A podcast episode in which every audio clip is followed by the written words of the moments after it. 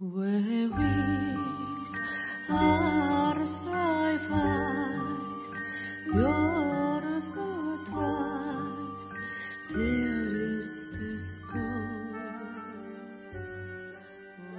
ぼ日刊階段山猫便第80夜今夜ご紹介するのは人柱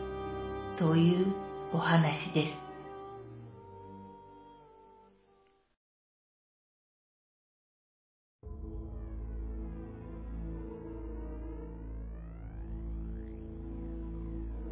昔の都市伝説というか、実話らしいのですが、私のおばからよく聞かされた話を紹介します。大正時代の頃、村の外れの名前もなく、ただただ険しい山に、資源となる銅が大量に含有されていることが学者の調査で判明しました。そこで村人が一丸となって村おこしの絶好の機会だと口を揃え、その険しい七子山に登山道を建設することが決まったのです。やがて村に町から多くの甲府たちがやってくるようになり、山沿いに大層大きな小屋を建て、特管工事が進められるようになりました。昼夜交代で工事は着々と進みましたが、山はかなり険しく、甲府たちを悩ませましたが、2年ほど経った頃には、銅採掘に適した場所にまで立派な道が伸び、やがて銅の採掘が営まれるようになりました。これが有名な〇〇〇銅山なのですが、ここで不思議な現象が起きたのが、この話が伝説となった由来です。あとは銅を採掘するために巨大なトンネルを掘るだけ。最初は人間がやっと通れるくらいの人道を作っていくのですが、その段階で落盤事故が絶えず、約150名ほどの犠牲者が出てしまったということです。当時の工事関係者は焦りと恐れを抱くようになり、そこで当時としては決して珍しくはなかった人柱を祀ることにしたそうです。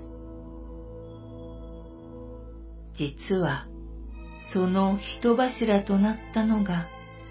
私の祖母の母方の夫ということらしいのです。夫の名前は五郎助と言います。当時、人柱は身分の低い下請けの妊婦が選ばれることが多く、妊婦たちを抱える棟梁はどうしても一人を選ばなければならなかったそうです。前夜に五郎助の甲府仲間たちが最後の別れを惜しむばかりに彼に酒をたらふくと飲ませ、その夜は酒好きの五郎助にとって最高の気分にさせてあげた、とのことでした。同僚たちは涙を流しながら鬼となり、そのような行動に出たのですが、これにも深い理由があり、彼らも人柱になりたくはなかったからなのです。あくる日の牛蜜時に、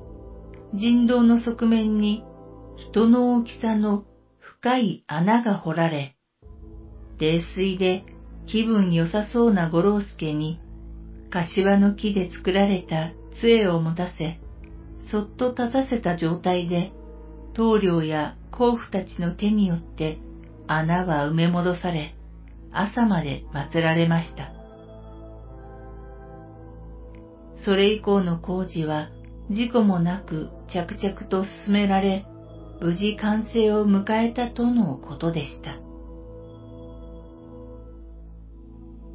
今では廃校となってしまいましたが、有名な〇〇〇銅山がその山です。今では関係者以外は入れない場所に小さな地蔵が祀られています。